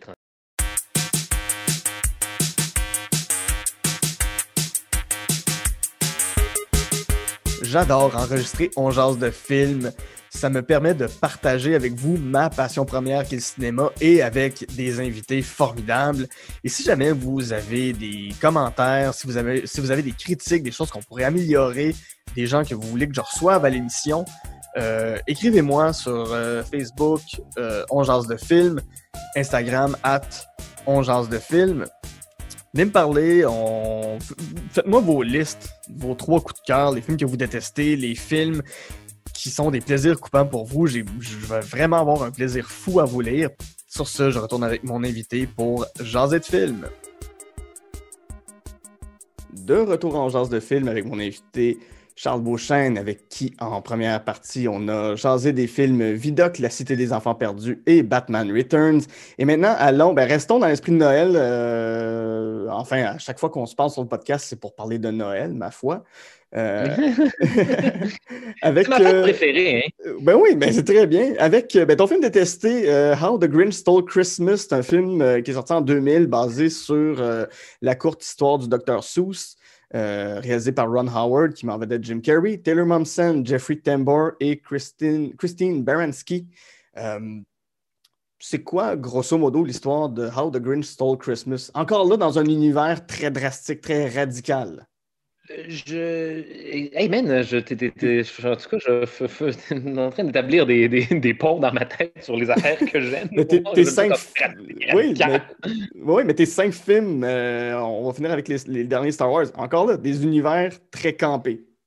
Ouais, il faut, faut, faut, faut, faut, que j'aime ça. Euh, mon Dieu, euh, OK, le, Grinch, ça se passe dans un flocon de neige à manifestement l'échelle microscopique où euh, existe, à même les méandres microscopiques d'un flocon de neige, un mm-hmm. village habité par les, les les, les, choux en français, qui sont des espèces de créatures souricesques franchement bad tripantes, si vous voulez mon avis, nous y reviendrons, qui, qui, en tout cas, dans, l'existence semble être basée sur la consommation, puis le, la célébration excessive de Noël dans tout ce que ça a pu taper à l'œil. Euh, puis voilà, je suis sur une, sur une montagne à, proximité du village. J'habite le Grincheux, qui lui n'aime pas Noël et va de, comme une espèce de Who, mais version, en tout cas, verte qui a vraiment l'air de sentir les aisselles mm-hmm. euh, et, qui va décider de, voler, de se déguiser en Père Noël et voler Noël au, chou, selon le, conte ancestral du docteur Seuss. Ils ont d'ailleurs repris récemment avec Benedict Cumberbatch dans une version mais euh, que celle-ci j'aime. OK, que j'ai pas encore vue. Euh, celle, de ben, celle de Benedict Cumberbatch m'a bien fait rire. J'ai trouvé l'humour adapté. Mais pas comme si, genre, là, c'est la version de Jim Carrey, c'est Jim Carrey qui joue le, le, le, Grinch. Euh, et c'est pas comme s'il n'y avait pas de tentative d'humour dans ce film-là. Il y a constamment tentative d'humour. Et des fois, ça marche. Des fois, des fois, je me suis esclaffé en écoutant ce film-là. Mm-hmm. C'est juste que je trouve que c'est un film tellement laid. Ah, je, trouve, je, je trouve ce film répugnant. Je ne sais pas comment, comment l'expliquer autrement. Toutes les shots, puis c'est drôle, pour, pour des motifs que j'aime dans les autres films que j'ai numérés jusqu'à maintenant. Beaucoup de, beaucoup de, de, de, plans genre en, close-up euh, des, des, des, des, personnages avec des, prothèses faciales pour, pour avoir l'air de, des rongeurs. Beaucoup de, Je sais pas, c'est, il y a quelque chose de, shroomy. Il y a, tout le monde porte des, euh, justement des prothèses faciales de, rongeurs mm-hmm. filmées très proche. Tout le monde est en train de, toujours en train de crier à la caméra. Euh, tout le monde est, toujours en train de, représenter euh, tous, tous les aspects toxiques du capitalisme. Je ne sais pas comment l'exprimer autrement. Les, les choux, c'est tout ce qu'il y a de pire de la société de consommation. C'est des, des assholes tape à l'œil, euh, qui, veulent qu'on regarde les, vêtements qu'ils portent, qui, veulent avoir la maison la plus décorée pour mm. Noël, que, le message finalement. Parce que le, le, message de Noël est, a disparu chez eux. On pourrait porter à croire ça. Je ne sais pas, je, trouve que c'est un film qui me, souligne, me surligne même constamment euh, d'une façon excessivement laide quelque chose qui devrait être rassurant. Ouais, je comprends. contrairement, contrairement à, aux, autres films que, j'ai numérés jusqu'à maintenant, qui je trouve je souligne euh, d'une façon laide quelque chose qui est censé être laid. c'est moi qui essaie de, le coiner. Il y, a une atmosphère dans, dans le Grinch qui, qui me donne, qui me rappelle constamment toutes les fois où j'ai été malade à Noël. C'est expliquer d'une autre manière. C'est choumi, il y a quelque chose de, mais pas le bon choumi, choumi, pas le choumi de oh yes, choumi de oh non, c'est tout le long du film. Belle gestion. Oui, oui, juste l'indigestion, exactement. Pas les hallucinations, le fun, juste la grosse indigestion de début de trip de champignons magiques. C'est ça que ça m'évoque, le, le Grinch. Point positif, il y a des points positifs parce que les gens ont adoré ce film-là et je peux comprendre mm-hmm. que ce soit le, euh, c'est le film préféré de, de, le film préféré de ma copine. C'est son film de Noël préféré. Je, peux comprendre pourquoi. Je, OK, point positif. Point positif. Euh, Jim Carrey fait crissement la job dans son gros style de maquillage de Grinch. On, y croit. Euh, c'est une, une, de ces instances où son, son jeu corporel est à ce point grotesque pour être juste gérable dans un personnage à, la physionomie grotesque. Je ne sais pas vraiment comment le décrire autrement. Là. Ça, là, c'est l'équilibre le, l'équilibre est parfait. Jim Carrey est complètement oui, puis c'est une époque où il, était un peu méthode acteur. Fait qu'il jouait constamment le Grinch quand il était dans son ah, vert. Ouais, dans sa phase Man in the Moon, là. Oui, oui, oui. Ouais, ah, il était fallait, fallait Jim Carrey, ah, qui décroche jamais. dégueulasse ça devait être insupportable parce que, mon Dieu, que je sais, je sais comment il devait être. si il était euh, un temps soit peu le Grinch constamment.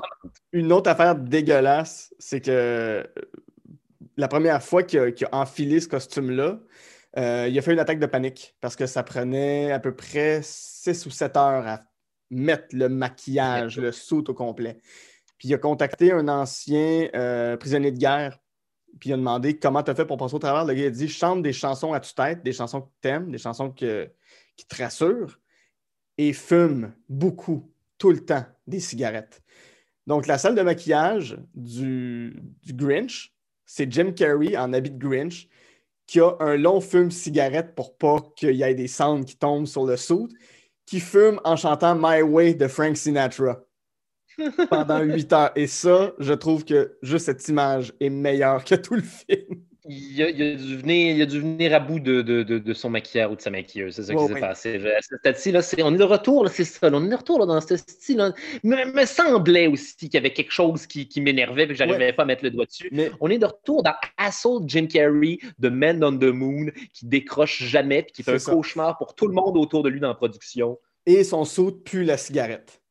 Ah, mais son sous a l'air de, sentir swing cigarette. Genre, aussi bien, aussi bien dosé que sa performance et le côté grotesque du costume, là, égalité swing cigarette. Le, Grinch a l'air de sentir ça.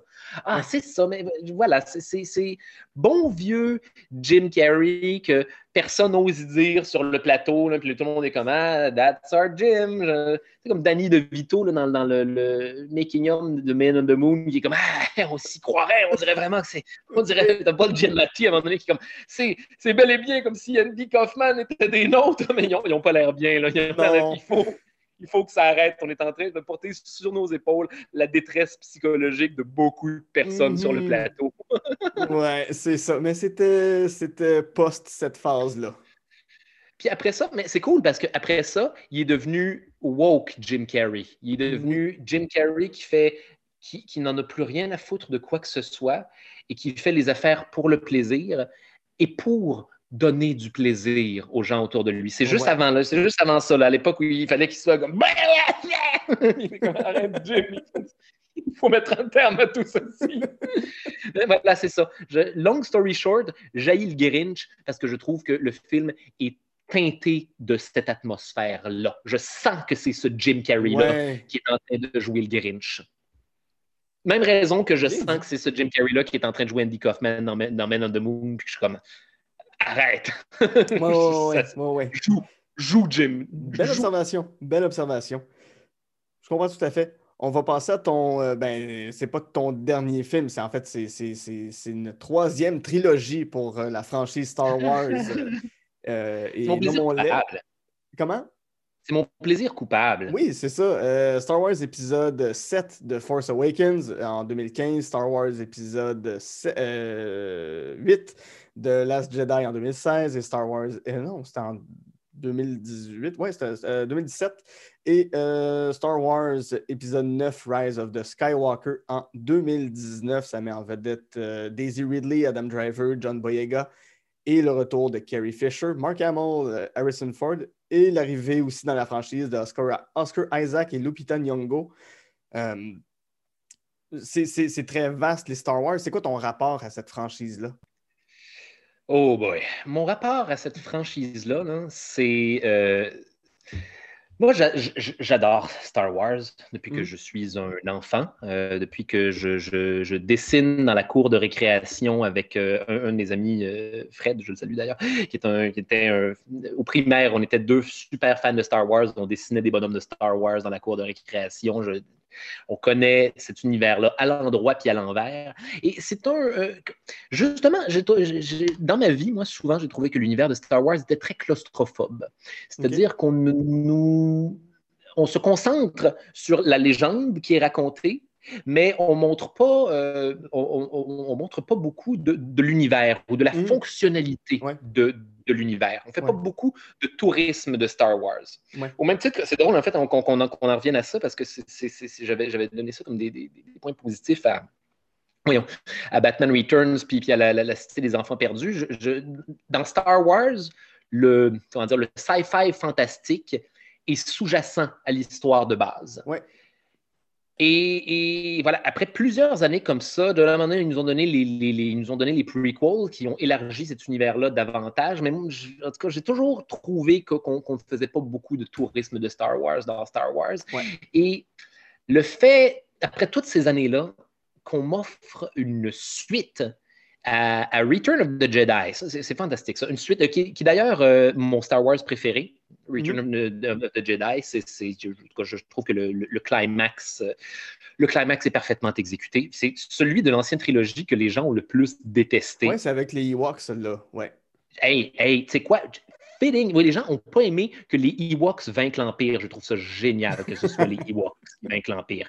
Tout ce temps-là, le, message, le message colonial là, que ça envoie, c'est que tout ce mm-hmm. temps-là, là, les, les L'empereur était trop, Palpatine était trop arrogant, il s'est fait avoir par Darth Vader. L'empire autour de lui était trop arrogant, ils ont été vaincus par des, des nounours primitifs avec des arcs puis des flèches. Meilleur, c'est un, un climax jouissif pour Star Wars. Et moi j'adore, moi j'adore en tout cas.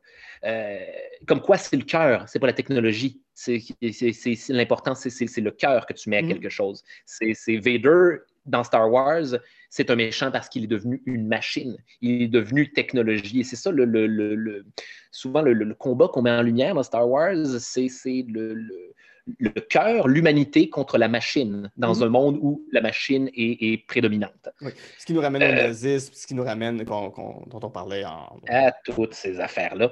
Donc, arrivent les prequels que, que by the way, sont les Star Wars que j'ai détestés et, mm. on n'en parle pas suffisamment souvent. J'ai l'impression que tout le monde a stické sur, euh, sur, sur, les 7, 8, 9 comme étant les mauvais Star Wars et ont oublié à quel point épisode 1, 2, 3 n'ont aucun charme en mm. vieillissant.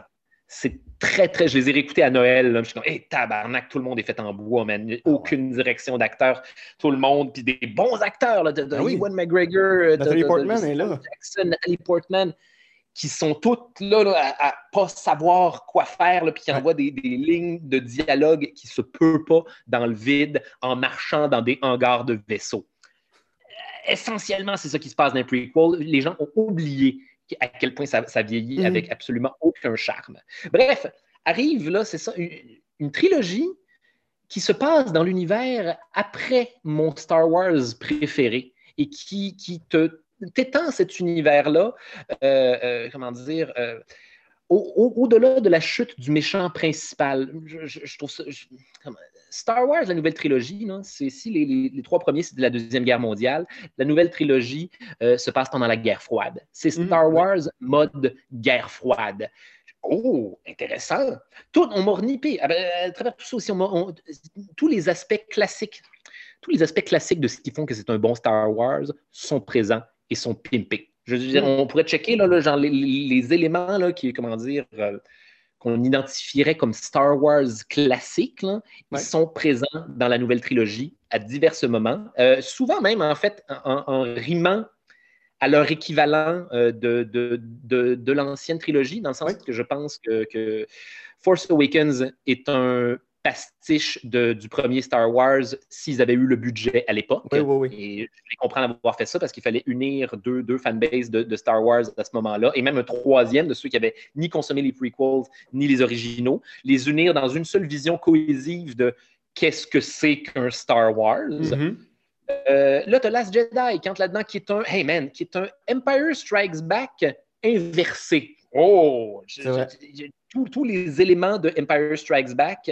Euh, la, vous l'écouterez, les éléments qui sont au début sont à la fin. La bataille de la neige, qui ici, la, la, bataille de la planète des cristaux, c'est la même bataille. C'est Battle of Hoth, sauf à la fin. C'est euh, les choix de Luke Skywalker, mais, mais avec des, des, décisions inverses relatives à ça. C'est, euh, mon Dieu, Hey, on te ramène vieux Luke Skywalker. Les, gens ont détesté ça. Les gens ont haï vieux Luke Skywalker. Ils n'ont pas aimé le voir boire du lait à même les mamelles d'une espèce de yacht yak des neiges de montagne. Une espèce d'éléphant de, mer de l'univers de Star Wars. Moi, tu sais quoi? Ça, c'est pile le moment du film où j'ai fait Ouais, ouais, ouais, ça, c'est Luke Skywalker. Oui, c'est un... C'est un homme de la forêt, c'est un, un, gars trash, c'est un gars qui. Au-delà de tout ça, c'est ça qui, que je trouve intéressant, c'est qu'on nous montre Luc après l'époque où c'était un héros. Mm. Et, je pense que les gens, et même Mark Hamill lui-même n'était pas d'accord de cette version de, Luke Skywalker-là, de vieux Luke grumpy, qui a décidé de s'isoler sur la planète du premier temple Jedi pour que la religion meure avec lui. Et les gens n'ont pas aimé ça. Je pense que les gens voulaient, genre, euh, voulaient que Luke soit Yoda. Et Luke est un anti-Yoda mhm. dans ce film-là, et au moment où Yoda serait arrivé dans, Empire Strikes Back. Euh, euh, il lui dit non, Ray, je ne t'enseignerai pas à être une Jedi. Premièrement, tout le monde s'attendait à ça. Déjà là, magnifique. Les gens ont complètement débossé au moment où Luke jette le sabre au laser de Anakin derrière son épaule en faisant fuck that shit, je vais pas enseigner à une autre putain de génération de Jedi. C'est 100% l'échec qui m'a amené jusqu'ici. Voir Luke, vieux Luke, fripé, en colère, ermite qui boit du lait vert à même les tits d'un animal, d'un éléphant de mer du monde de Star Wars. Vieux Luke, gruffy. Oui, c'est quoi? J'aime cette vision-là. J'aime ce qu'on C'est le contraire. Puis, je viens de flasher sur quelque chose, mais Luc, bon, euh, Léa a accepté d'être, euh, de, devenir euh, chef de l'armée. C'est correct, c'est tout à son honneur, elle a le droit, c'était ça qu'elle voulait. Luke, c'est le gars qui a appris sur le tard que son père était le plus grand général nazi de tous les temps, puis qui fait J'ai peut-être tué mon père, j'ai peut-être fait une révolution, j'ai pas envie de vivre là-dedans. Puis qu'on me rappelle à toutes les cinq minutes, ton père était méchant. Hein? Darth Vader, oui. C'est toi le fils de Darth Vader? C'est ça, ouais. Non, je vais aller vivre sur ma petite île et vous allez me foutre la paix. Et c'est ça. ça c'est une des thématiques que j'aime de cette trilogie-là. Le rapport, le rapport au passé. Le rapport au passé, autant euh, le, passé dans le monde de Star Wars, les, personnages de la nouvelle génération de Star Wars qui ont des relations envers le passé du monde de Star Wars, et deux mhm. relations très, très différentes. Ray, euh, comment dire, euh, embrace, comment est-ce qu'on traduirait ça, embrace, accueille, Ray accueille le, passé, accueille mhm. les enseignements de, de, Léa, accueille Han Solo, wow, tous ces gens sont incroyables, j'ai des choses à apprendre d'eux et, peut-être même mon chemin, à, ma destinée à ériger à partir des apprentissages de ces anciens héros-là. Et tu as, Kylo Ren de l'autre côté du mhm. spectre, qui est notre, notre pastiche de, de, Darth Vader pour mhm. cette trilogie. Soit en passant, pas évident faire un méchant qui est Darth Vader sans être Darth Vader. Puis là, Là, tu vas me dire qu'on aurait pu ne pas faire un méchant qui est Darth Vader, mais euh, c'est dans les éléments de Star Wars. Mais c'est quelqu'un qui fétichise le passé sans le. Mais qui, a une relation. Qui, a sa propre relation trouble avec le passé. Kylo Ren, Kylo Ren il veut tuer le passé. Mhm. Il veut tuer ses parents pour ne plus être le, le, le, le, le fils de, de, de, Han Solo et, et, et, de Leia, et être sa propre affaire dans un monde où, où, il est, où il, sa propre destinée est en main. Mais en même temps, qui, comme tu le dis, fétichise Darth Vader, son grand-père. Euh, mais donc, juste les, les aspects, les, les, aspects du côté obscur, les aspects qu'il qu qu a choisi, les aspects qui résonnent avec sa philosophie ouais, euh, de, de ouais. la force. C'est qu'il n'est pas dans l'histoire, il est dans le récit de oui. ce que son grand-père était. Dans la glorification de, de, de, Vader, puis des, des Sith, puis des chevaliers de la force, puis ouais. toutes ces affaires. J'aime. Et ça, c'est un point qui est, qui, qui est, constant dans cette nouvelle trilogie-là de Star Wars. Autant le, le rapport euh, que les personnages ont avec le passé, mais le rapport que la franchise a avec son propre passé. Et mm-hmm. au-delà de ça, que les fans de Star Wars de diverses générations ont par rapport aux autres générations de fans de Star Wars. c'est beaucoup de métatextuels, là.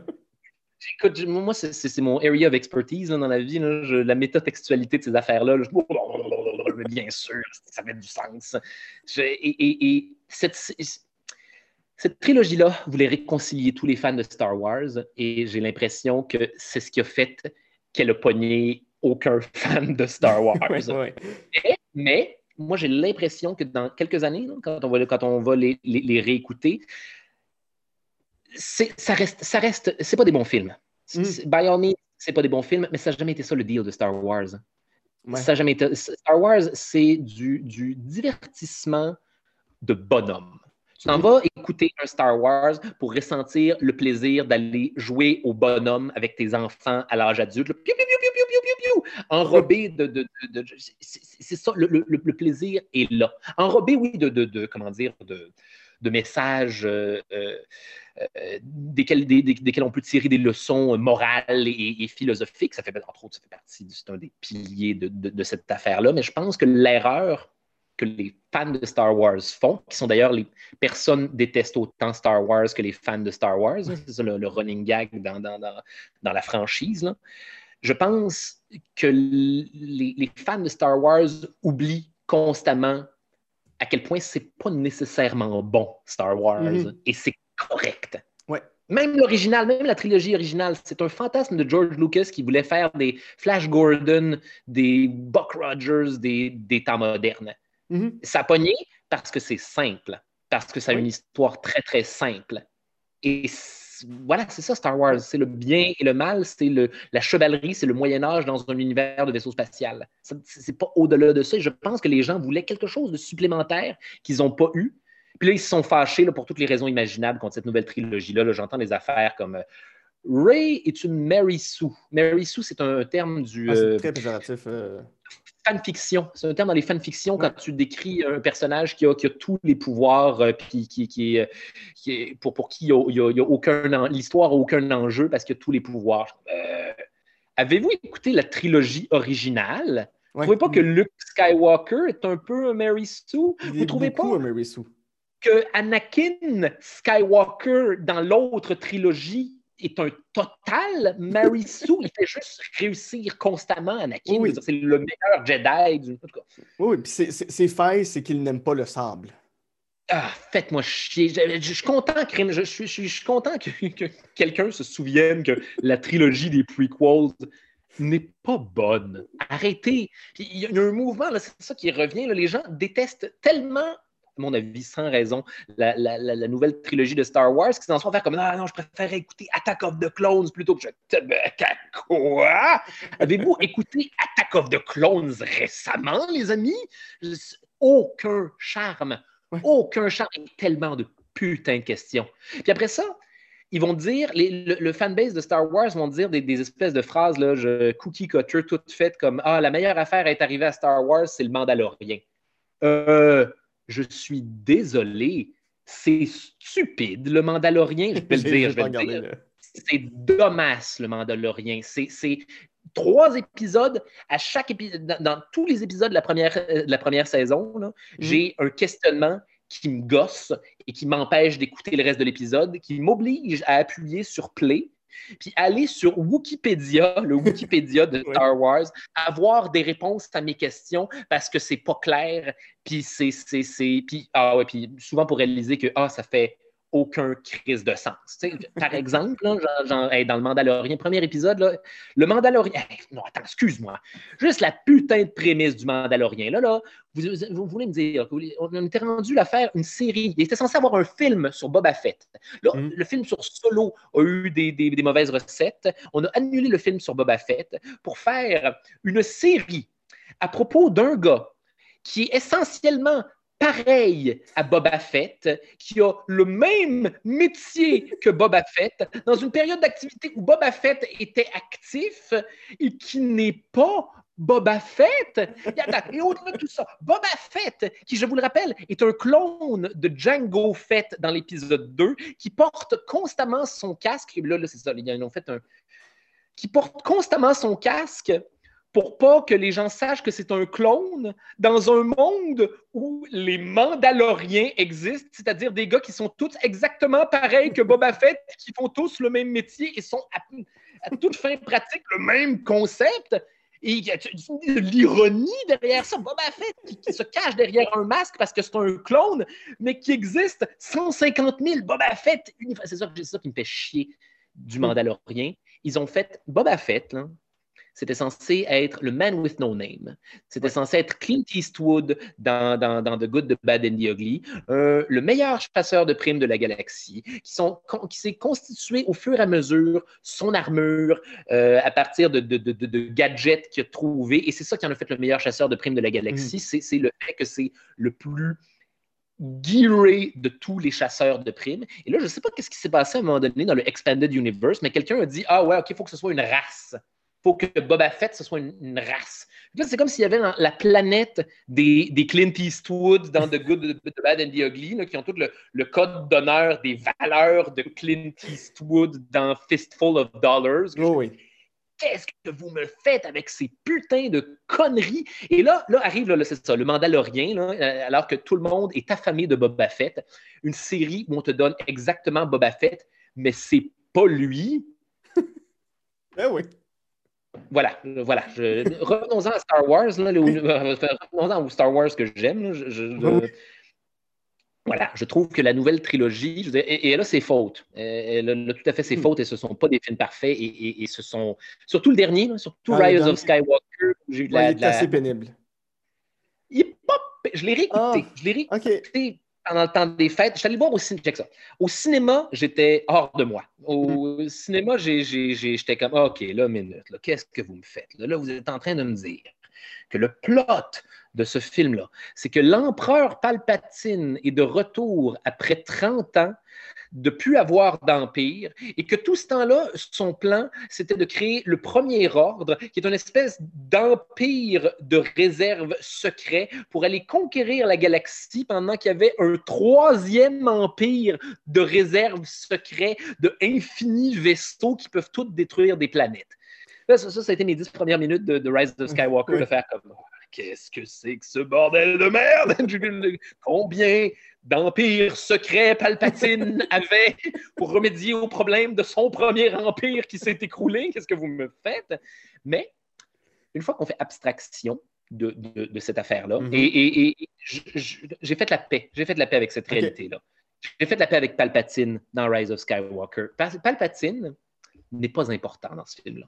Mm. Il est là, encore une fois, pour te remettre que ce soit intentionnel ou pas, je trouve que Palpatine te remet en perspective avec le passé. Et autant le passé de la franchise que le passé du monde de Star Wars. Palpatine, dans euh, Rise of Skywalker, l'empereur, c'est un, monstre anachronique. C'est un vampire. C'est une un, voyons, un, résidu euh, archéologique du passé qui a vécu au-delà de sa date de péremption. Mm-hmm.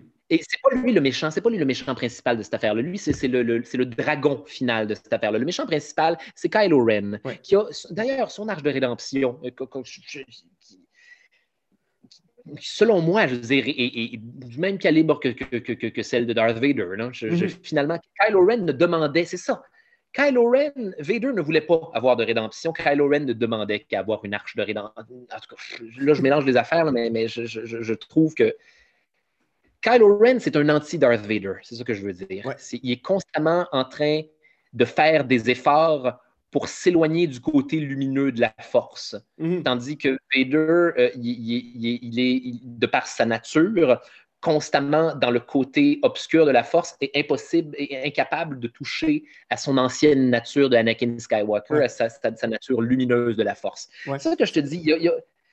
les Star Wars, l'ancienne et la nouvelle trilogie, euh, se, font des rappels inversés mutuellement mhm. et je, je, trouve ça intéressant. Mais ce que tu dis là, ça me fait penser à la dernière, dernière phrase dans euh, The Social Network, mhm. où l'avocate de Mark Zuckerberg se retourne vers lui et elle dit T'es pas un trou de cul, mais t'essayes fort de l'être. Et Kylo Ren, c'est ça. Il essaye, il essaye, sans arrêt. Il est pas mauvais, mais il voudrait l'être twist intéressante, ça, sur un, sur un, sur un Darth Vader. Fait que, quand j'en reviens à Rise of Skywalker, qui est vraiment celui. J'ai l'impression que tout le monde a écouté cette trilogie-là de la même manière. J'ai l'impression que tout le monde a fait OK, Force Awakens, yes, des nouveaux Star Wars, ouh, ça va super bien. Force Awakens, legit un Christ de bon Star Wars. C'est fun. By the way. Là, les gens n'ont pas aimé Last Jedi. Le qui est mon préféré de cette trilogie-là, by the way. Mais c'est celui qui construit le plus sur l'univers je trouve, et je trouve que ça manquait dans, l'univers de Star Wars jusqu'à maintenant. Puis, puis euh, mon Dieu, ça joue sur nos attentes aussi. Snoke, Snoke mm-hmm. n'est pas important. Le suprême leader Snoke n'est pas important. Mm-hmm. il était là pour te rappeler ce qu'était Palpatine pour Darth Vader, mais Kylo Ren s'en débarrasse finalement. Il n'était pas, ce n'est pas lui le méchant. Au même titre que Palpatine n'est pas le méchant de, de, cette trilogie-là. C'est des, des, euh, c'est des échos du passé qui se manifestent dans, cette nouvelle trilogie-là. Mhm. Qui, selon moi, en tout cas, viennent juste je, je, amplifier cette espèce d'idée-là de, de, thématique, de, rapport, rapport avec le passé, présent, futur dans, cette trilogie-là. Et là, c'est ça. Là, les gens n'ont pas aimé, ont pas aimé euh, Last Jedi, mais j'ai l'impression que la plupart du monde se sont dit comme OK, je ne sais pas pourquoi j'ai pas aimé ça, mais ça va tout se décider au dernier film de la trilogie. Et le dernier film de la trilogie est voilà, ironiquement celui qui est le plus difficile à aimer. Et c'est ce qui fait, c'est le beau où tout le monde a décroché sur, sur cette trilogie-là. Mhm. Mais, à mon humble avis, puis pour l'avoir réécouté là, back à back les trois épisodes pendant le temps des fêtes, euh, quand on n'a pas les attentes de, deux ans entre chaque film, réécouter ces trois films-là back à back, je trouve que c'est du. Euh, good old Star Wars fun qui, est ne serait-ce que du même calibre que la trilogie des prequels, au moins. Vous ne voulez pas comparer ça aux originaux de Star Wars, qui, oui, effectivement, ce sont les meilleurs, ce sont les, ceux qui encapsulent le mieux l'esprit de Star Wars. À partir de ce moment-là, on peut juste essayer de recréer l'esprit de Star Wars. Mais faites-moi pas croire, s'il y a des gens aujourd'hui qui tripent sur les, sur les prequels, il va y avoir dans quelques années des gens qui tripent sur ces trois nouveaux épisodes-là de Star Wars. Tout ça, est relatif et je trouve qu'ils sont à la limite ex aequo dans leur médiocrité. Hmm. Voilà. Charles, ça a été un énorme plaisir de te recevoir et de pouvoir jaser de tout ça avec toi. Partagez, partagez. Le, le, côté geek en moins rassasié pour des semaines. Euh, si on veut te suivre sur les réseaux sociaux, si on veut suivre ton travail, on va où? Euh, vous allez sur ma page, euh, page artiste, Charles Beauchesne, sur Facebook. Là, j'annonce toutes les affaires qui sont à venir. En fait, je fais, toutes mes annonces sur ça. C'est la meilleure façon de voir où j'en suis dans, mes affaires. Euh, vous pouvez vous inscrire à mon Patreon aussi, Sinistre Charles. Sur, hmm. sur, Patreon. Je ne publie pas beaucoup d'affaires, j'en publie de plus en plus. C'est la place où je vais domper les affaires que je fais dans mes temps libres et qui ne me demandent pas trop d'énergie de création. Entre autres, euh, je vous fais des comptes rendus, genre euh, en me filmant la caméra de où j'en suis dans mes affaires, mes états d'esprit, mes états d'âme. Euh, si vous voulez en tout cas avoir une, une relation personnelle avec moi, j'utilise mon Patreon comme une espèce de journal intime. Euh, puis sinon, Instagram, Sinistre Charles aussi. Euh, je, le fais moins, mais je, veux recommencer à le faire. Je, mets mes dessins euh, là-dessus parce que je dessine, puis des, des, photos, des photos de chats aussi. Sinon, mon Dieu, les, pires moments de l'histoire, je suis disponible sur toutes les plateformes. puis on est de retour, on va être de retour cette année éventuellement. Là, on est dans le, dans le flou de signature des contrats, ça s'en vient. Parfait. Et le 21 mars, c'est le Gala des Oliviers où tu es en nomination pour meilleur podcast. Je te souhaite la meilleure des chances. Euh, je trouve que ça serait un. Et juste, juste le nominé, c'est le plus beau, c'est le plus beau coup de chapeau. Effectivement, effectivement. Mais je, mon, mon, mon, mon, crush de podcast t'es destiné. Voilà. Merci. Je, le prends, je l'accueille, je le mets dans une petite porte dans mon cœur. Absolument. Yes, sir. Sur ce, mon nom est Guillaume Saint-Cyr et avec Charles Beauchesne, on a jasé de film.